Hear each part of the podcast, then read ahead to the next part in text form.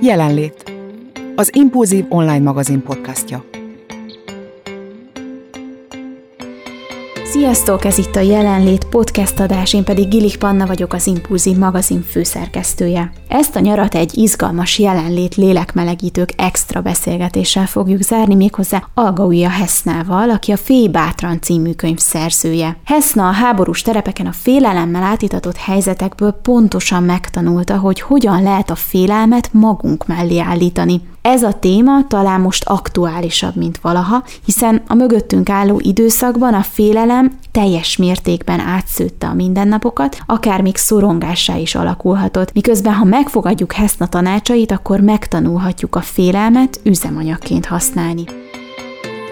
Amikor beszéltük, hogy fogunk készíteni egy podcastet, akkor mondtad, hogy ez a téma még biztosan aktuális lesz most is, és sajnos az, vagy nem tudom, hogy sajnos, mert igazából rengeteget tanulhatunk ebből a helyzetből, és amikor olvastam egy évvel ezelőtt a könyvedet, akkor is tudtam, hogy ez valamilyen nagyon fontos lesz nekem, és azóta is emlegetünk, mert hogy tényleg olyan dolgokat osztasz meg velünk, ami tanulható. Úgyhogy örülök, hogy itt vagy velünk a Jelenlét podcastben, és arra lennék először kíváncsi, hogy nehezebb volt ebben az időszakban bátran félni, mint mondjuk egy háborús övezetben, Heszna? Szerintem nagyon hasonló mechanizmusok működnek egy ilyen helyzetben, mint háborús terepen, aminek szerintem a legfőbb oka az a kiszámíthatatlanság. Valóban nekem is jutottak eszembe párhuzamok az elmúlt hónapokban, azokból az időkből, amikor még különböző krízizónákat jártam tudósítóként, és teljesen más élethelyzetem volt akkor, másfajta felelősségrendszerben éltem, nem voltak még gyerekeim, más volt a munkám,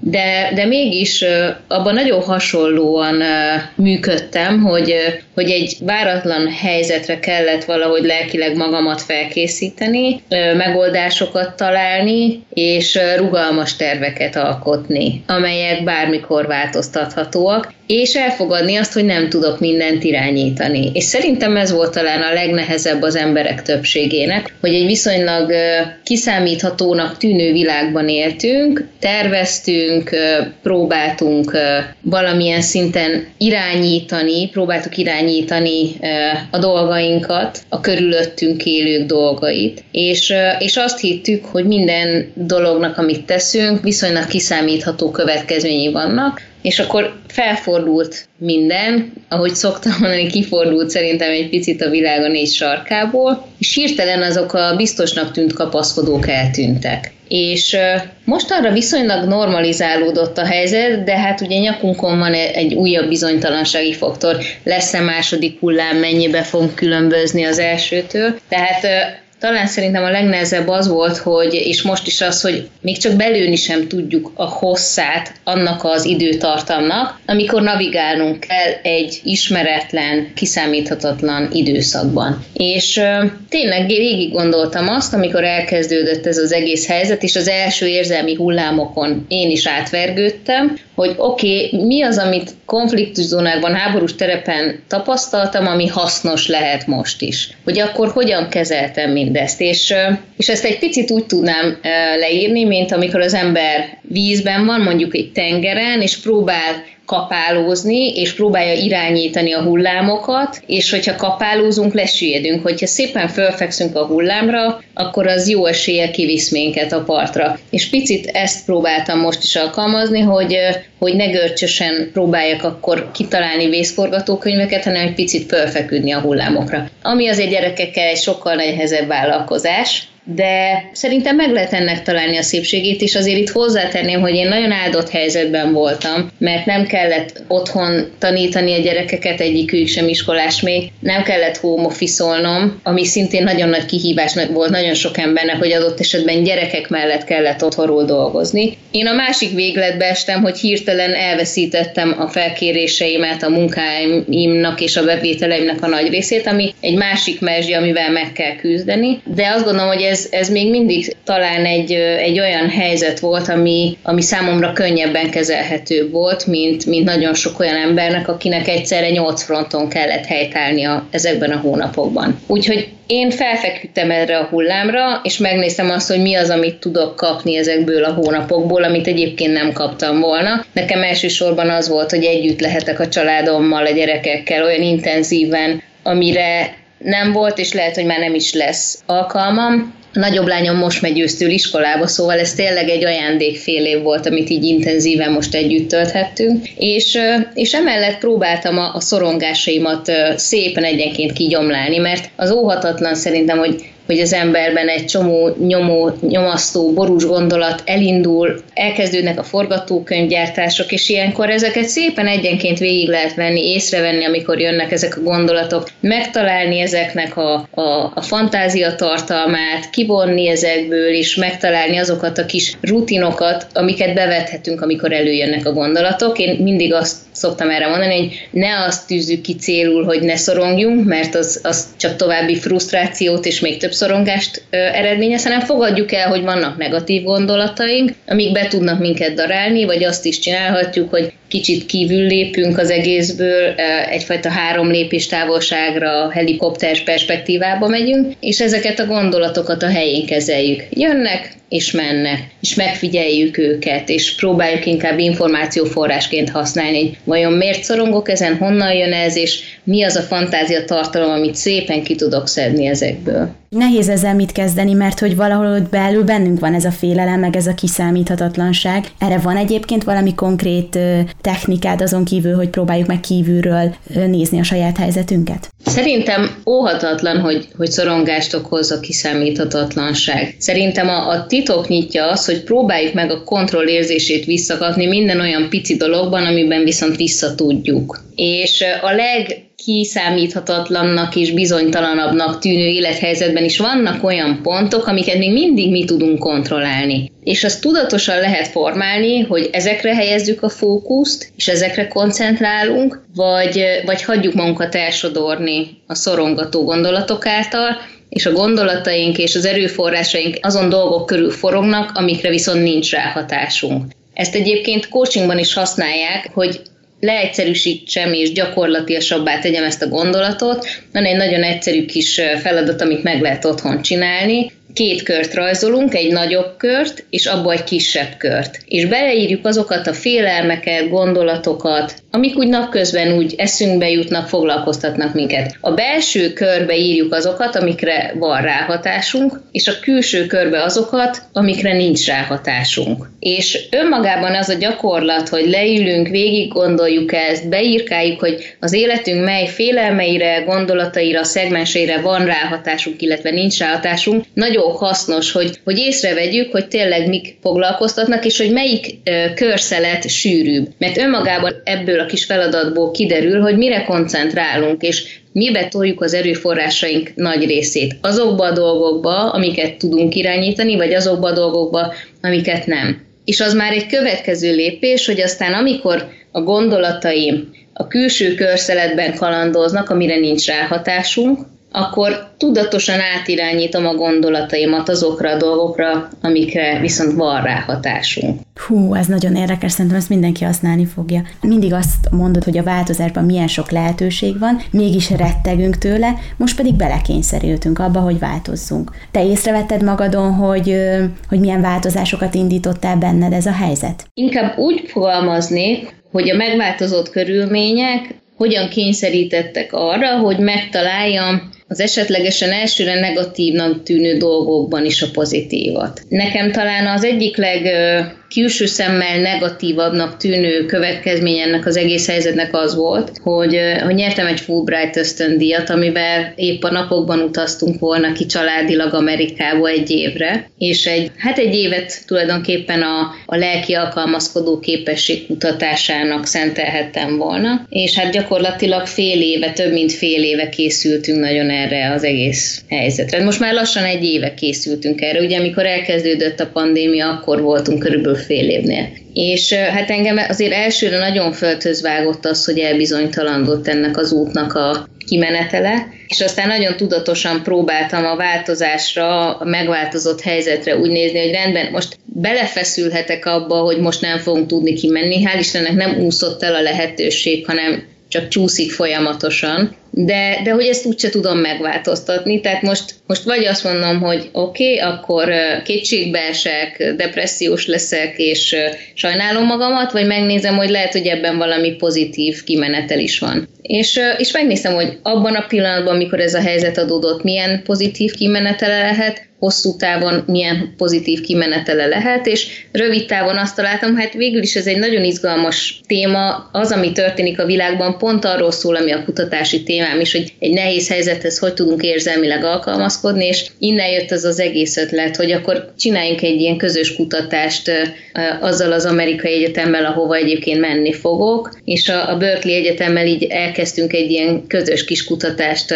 arról, hogy Magyarországon, illetve az Egyesült Államokban érzelmi érzelmileg hogyan alkalmazkodnak az emberek ez a helyzethez. Hosszú távon pedig most éppen ebben vagyok benne, hogy, hogy akkor hosszú távon mit lehet ebből profitálni. Hát azokat a projekteket, amiket kint kezdtem volna el, most szépen megpróbálom itthoni környezetbe átültetve most elkezdeni, és megnézem azt, hogy rendben, ha most nem tudok kint elkezdeni ezen dolgozni, lehet, hogy az még jól is jöhet, hogy itthon elkezdem ezeket kibontani, elkezdeni kutatni ezt a témát itthoni környezetben, és lehet, hogy egy az egésznek egy érettebb stádiumában fogok kimenni Amerikába. Na tudom, hogy nagyon sok emberből ez azt a gondolatot váltja, hogy jó van, persze most savanyú a szőlő, bemagyarázom magamnak, hogy ez miért lehet jó, erre nyilván lehet így is tekinteni, de szerintem lehet úgy is, hogy ha valami nem tudunk változtatni, akkor vagy belefeszülünk, vagy megnézzük azt, hogy abban a helyzetben mi az, ami jót ki tudok hozni, ami, ami úgyis más lesz, mint amire eredetileg szám, számítottunk.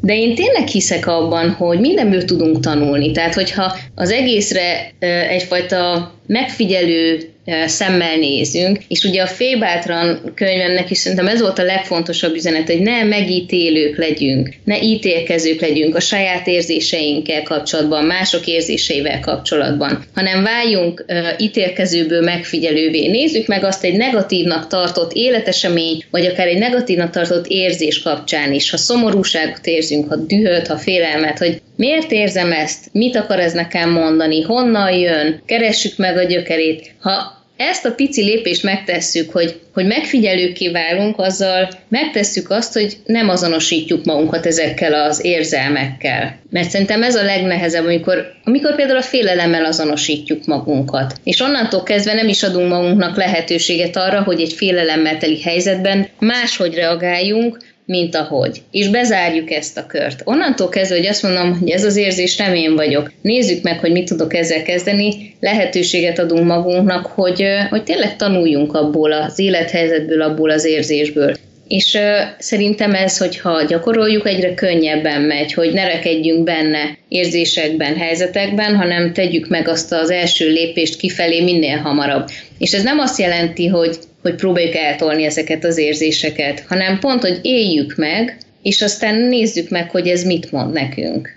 Van olyan élettapasztalat, amit így a munkád során tudtál meg, és magadba szívtál, ami így a lelki rugalmassághoz kötődik, és hogyha ilyen helyzetbe kerülsz, akkor mindig az a történet jut eszedbe, hogy hát neki is sikerült, akkor miért ne sikerülne nekem? Hát én magamat nagyon ritkán hasonlítgatom másokhoz, mert annyira nagy csapda ez szerintem, hiszen a körülmények és a belső kis alkotóelemek is annyira mások minden embernél. Hirtelen a kérdésedről inkább az jutott eszembe, hogy mikor terepen voltam, akkor milyen olyan sztorik voltak, amikor nagyon nehéz körülmények között valahogy nagyon más fogást kellett találni egy-egy helyzeten és sikerült végül is valami jót kihozni ebből. Most konkrétan az jut eszembe, amikor a gázélvezet határán forgattunk egyszer egy emlékezetes szilveszteren, és éppen akkor indult egy nagyon kemény offenzíva a gázélvezet ellen, és hát a világ nagyobb televíziótársaságai mind oda sereglettek az izraeli-gázai határhoz, hogy ezt leforgassák, csak hogy az izraeli hadsereg a sajtót egyszer csak úgy döntött, hogy nem engedi be a gázjövezetbe, és kvázi a frontvonalra. És ott frusztrálódott több száz újságíró egy pici domb tetején, ahonnan valamennyire be lehetett látni e, a gázjövezetbe, és onnan forgattuk le ugyanazt a látványt nap nap után. És hát egy ilyen forgatás nagyon költséges, nagyon sok felelősséggel jár. És uh, emlékszem, hogy körülbelül a negyedik napnál járhattunk, amikor semmi esély nem volt már arra, hogy be fogunk jutni a gázévezetbe, amikor így tényleg a frusztráció csúcspontjára jutottam, hogy hogy megyek haza gyakorlatilag három ismétlődő snittel ebből a konfliktusból, és készítek egy 18 perces panoráma anyagot, mert a főnökömet nem fogja az érdekelni, hogy éppen az izraeli hatóságok hogy döntöttek itt a határon, mit tudok kezdeni ezzel a helyzettel, és emlékszem éjszaka így bámultam a plafont, nem bírtam aludni akkor már napok óta, és akkor jutott eszembe, hogy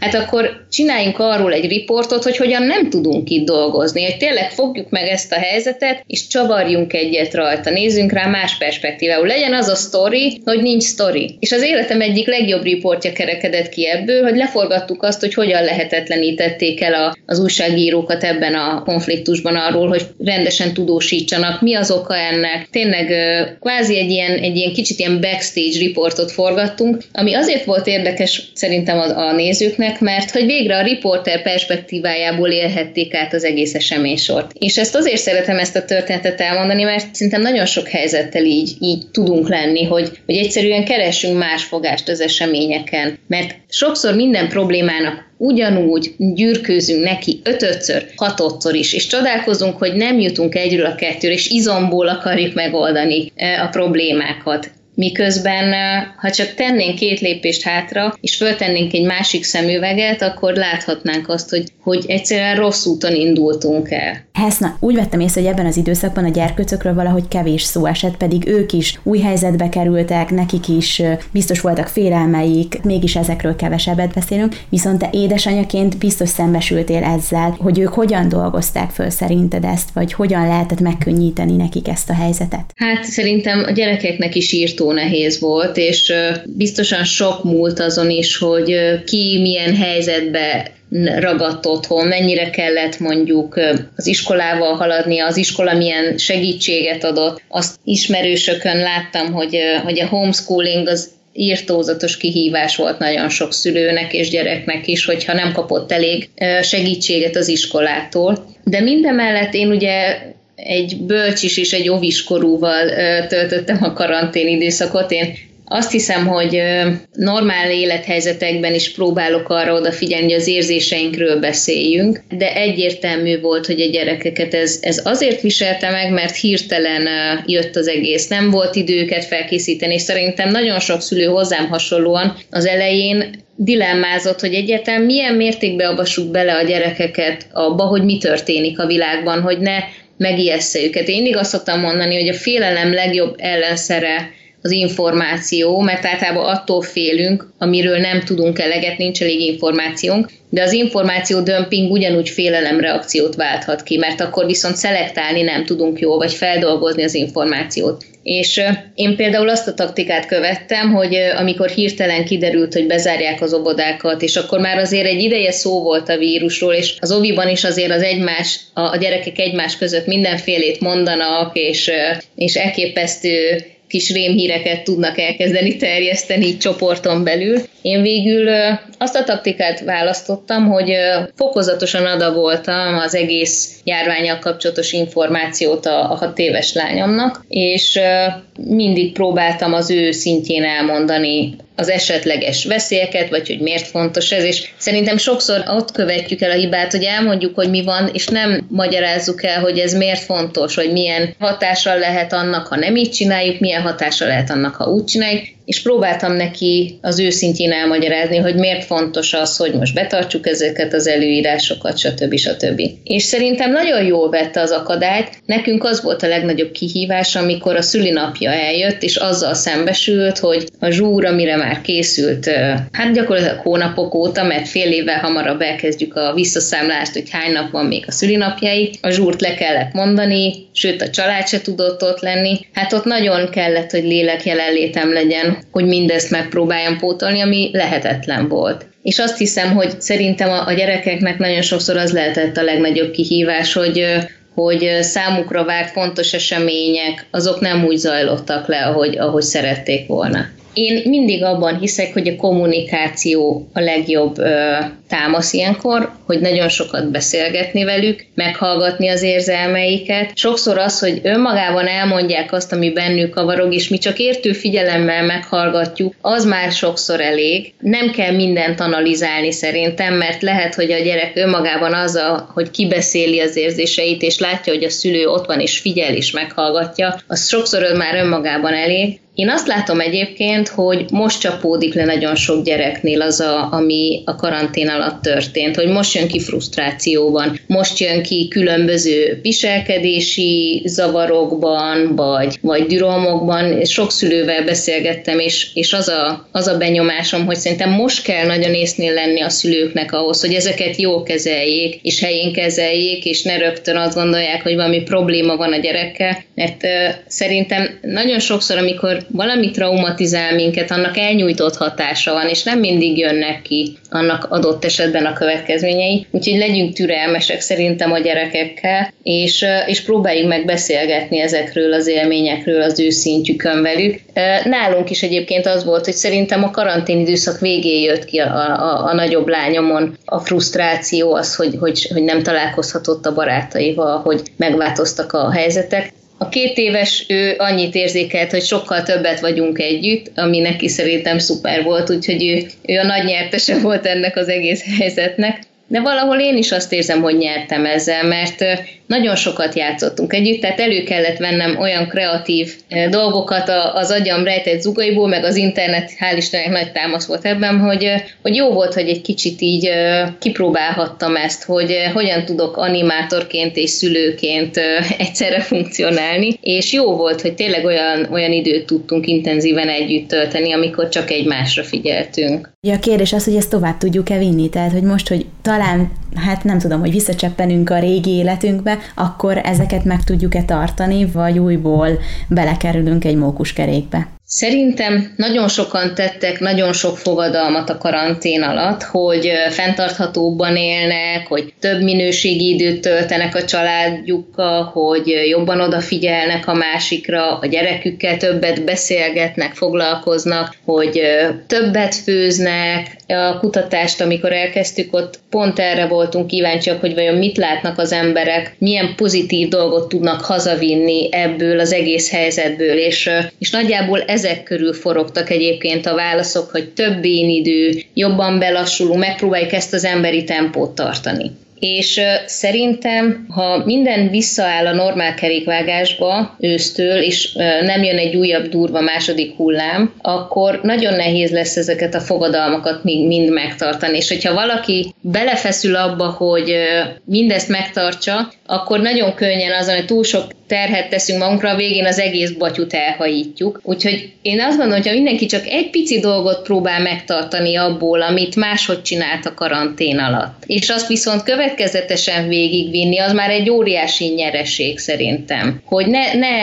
szentek ki akarjunk válni, meg ne akarjuk most megváltani a világot, hanem, hanem csak egy dolgot választunk ki azok közül, ami, ami tetszett az életünkben, amit máshogy csináltunk, és azt viszont tényleg következetesen végigvinni, és szerintem már az is elég komoly változásokat tud jelenteni hosszú távon. Szerinted mitől függ az, hogy ez a helyzet, amit mindenki teljesen másképp élt meg, ez traumaként mondjuk ott marad a lelkébe az embernek, vagy mondjuk a pozitív oldalát tudja tovább vinni? A kettő egyébként szerintem nem zárja ki egymást. Szerintem a legfontosabb az az, hogy végigmenjünk azon a megfelelő procedúrán, vagy hogy is mondjam, azokon a megfelelő szakaszokon, amit egy akár traumatikus élethelyzet hoz magával. Tehát most konkrétan arra gondolok, hogy amikor valamilyen élethelyzet kizökken minket, és ugye az a trauma, amivel nem tudunk megbirkózni, amikor az erőforrásaink nem elegendőek arra, hogy az, az adott élethelyzettel megbirkózzunk, akkor akkor belekerülünk bizonyos érzelmi helyzetekbe. Most egyébként David Kessler cikke jut az eszembe a gyászról, aki ugye elmondta, hogy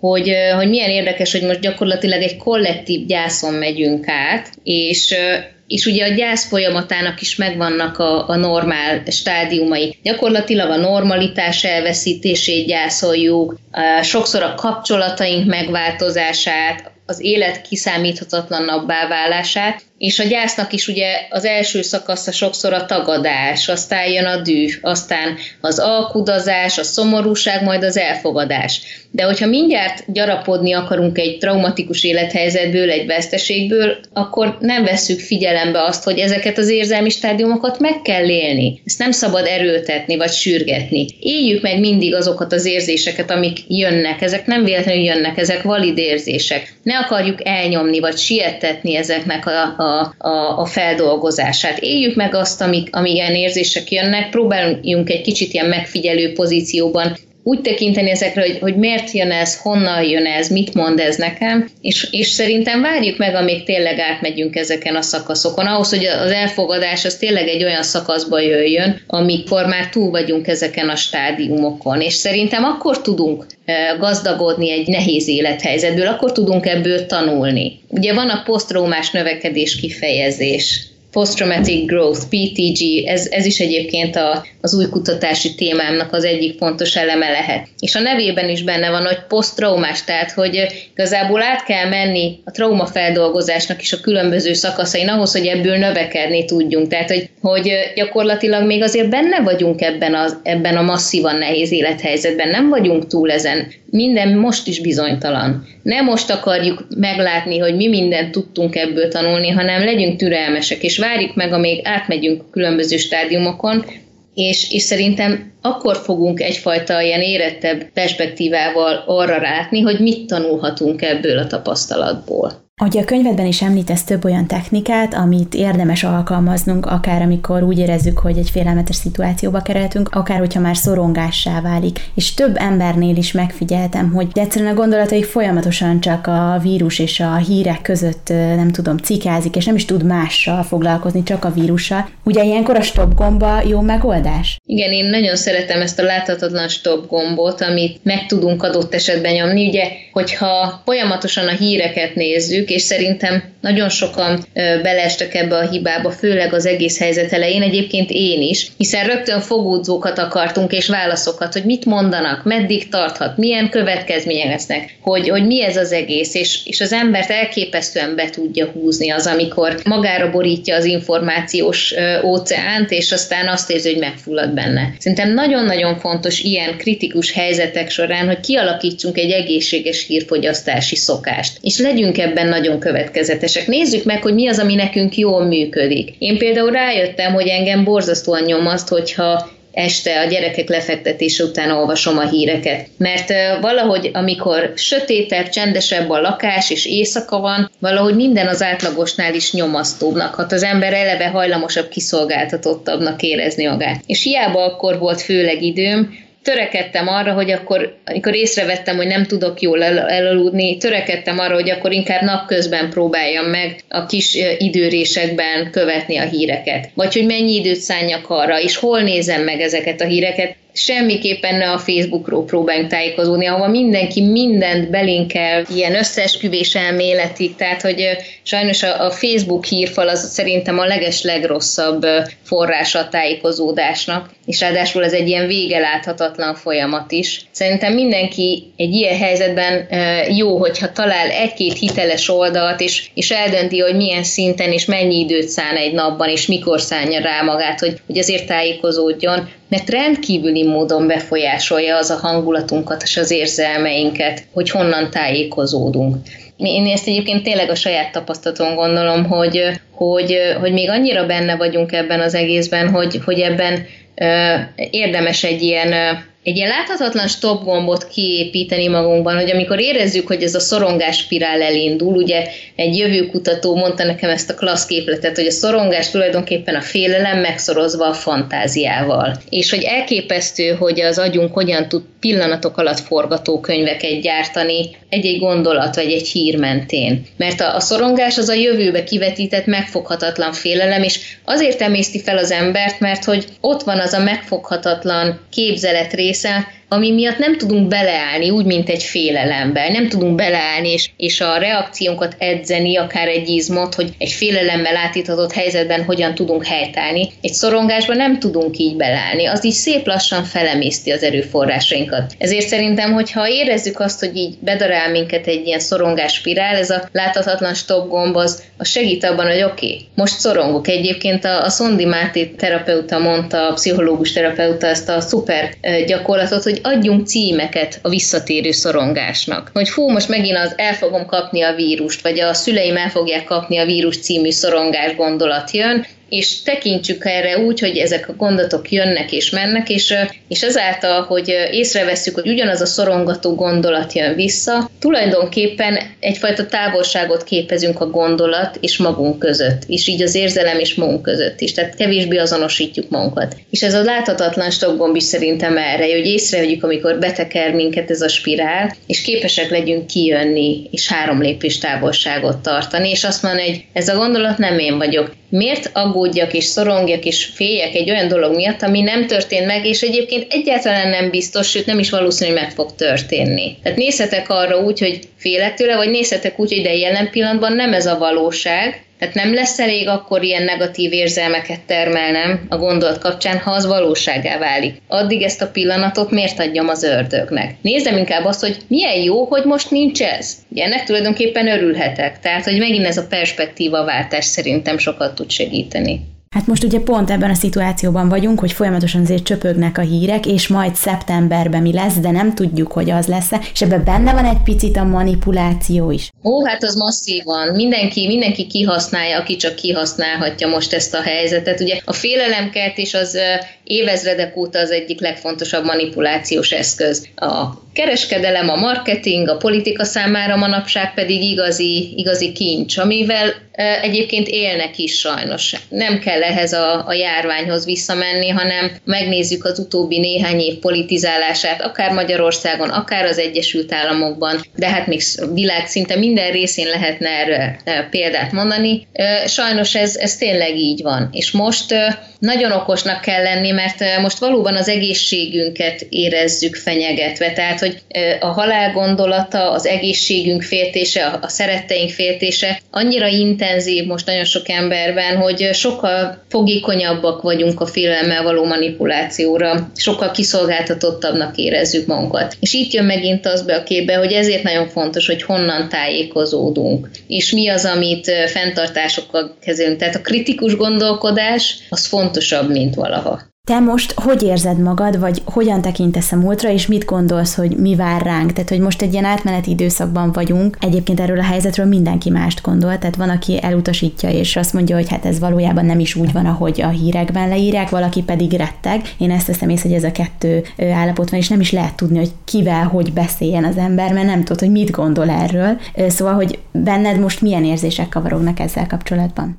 Én megmondom őszintén, hogy én most ebben a pillanatban egyáltalán nem félek attól, hogy ezt elkapnám, tehát annyira kicsi a fertőzöttek száma jelenleg Magyarországon, hogy szerintem reális kockázata annak most nagyon minimális, hogy, hogy én akár egy fertőzöttet találkozzam vagy elkapjam. És én most ezt nem érzem a mindennapjaimban egy fenyegető veszélyként. Azt sajnos elképzelhetőnek tartom, hogy hogy lesz egy második hullám, és azt elképzelni se tudom, hogy vajon azt is így kvázi viszonylag jól megúszuk, mint az első hullámot itt Magyarországon, vagy intenzívebb is válhat, mert van egy olyan, egy olyan gondolat is bennem, hogy azáltal, hogy Magyarországon nem volt hál' Istennek annyira drámai a helyzet, mint nagyon sok más országban, lehet, hogy az emberek egy második hullám esetén nem tartanák be olyan fegyelmezetten a, a különböző előírásokat, mint elsőre. Aztán az is lehet, hogy nem így lesz, de hogy én is tapasztalom azt nagyon sok ember körében, hogy, hogy azt gondolják, hogy hát, hogy igazából feleslegesen hoztak áldozatot, és talán emiatt lehet, hogy egy, egy második hullám az jobban érinti majd Magyarországot, de azért bizakodom, hogy nem így lesz. Én azt gondolom, hogy érdemes tényleg követni a számokat, figyelni, hogy hogyan alakulnak a szomszédos országokban is a, az események, és, és tényleg nem hagyni, hogy az érzések irányítsák a tetteinket, hanem próbáljunk meg tényleg kvázi kritikusan gondolkodva, és ugyanakkor az érzelmeinket nem elnyomva, de észszerűen döntéseket hozni. Akkor ez a jó tanácsod a hallgatóknak. Igen, nagyon nehéz helyzet ez, mert mert én is azt látom, hogy megint az a polarizálódás, ami nagyon sok esemény kapcsán már Magyarországon megfigyelhető volt, amit te is említettél, hogy két szélsőséges táborra szakad az ország, és sajnos nagyon sokszor ennek az a következménye, hogy, egymást nem hallgatják meg a másik nézőpontját, kvázi lekicsinlik, agresszívan reagálnak rá, tehát hogy megint azt érzem, hogy az árnyalatok tűnnek el, és ezt szeretné, hogy az árnyalatokat visszahozzuk ebben is, hogy hallgassuk meg a másik nézőpontját, és ne gondoljuk azt, hogy nálunk van a bölcsek köve, hanem valószínűleg az igazság sokszor a kettő tábor között van. Csak, csak ugye mi történt nagyon sok helyzetben, hogyha A tábor és B tábor között valaki középen véleményt fogalmazott, akkor azt mind a két tábor kivetette magából. És ezért az emberek félnek véleményt nyilvánítani, amelyekben árnyalatok vannak, hiszen akkor a senki földjén találják magukat. Szóval sok bátor emberre van szükség, akik nem attól tartanak, hogy kvázi a senki földjén kitaszítottak lesznek, hanem elmerik mondani az árnyat véleményeket. Szóval én mindenkit arra biztatok, hogy gondolkozzon kritikusan és hozza vissza az árnyalatokat a közbeszédbe, akár a Covid-ról beszélünk, akár más olyan dologról, ami befolyásolja itthon a hétköznapjainkat. Hát én nagyon-nagyon szépen köszönöm, Hászna, hogy beszélgetettem veled itt a Jelenlét podcastben, és hát ismét annyit tudást adtál át nekünk, amit szerintem használtunk már most is, és hogyha esetleg bármilyen hasonló helyzet lesz, akkor ezeket a tippeket elővehetjük. Köszönöm nektek, hogy a nyarat együtt tölthettük. Most véget ér ez a sorozatunk, össze pedig folytatódnak a Jelenlét adásaink az Impulzív csapatunkkal. Ameddig készül a következő epizód, hallgassátok vissza előző beszélgetéseinket Hevesi Krisztával, Szabadossági Ágival és Tarianna Máriával. Ősztől újra jelen leszünk, remélem, hogy ti is itt lesztek velünk. Sziasztok! Köszönjük, hogy jelen voltál! Keresd az Impulzív online magazin podcastját az ismert csatornákon, a Spotify-on, a Soundcloud-on és az Apple podcastok között, valamint az impulzívmagazin.hu weboldalon. Tarts velünk legközelebb is!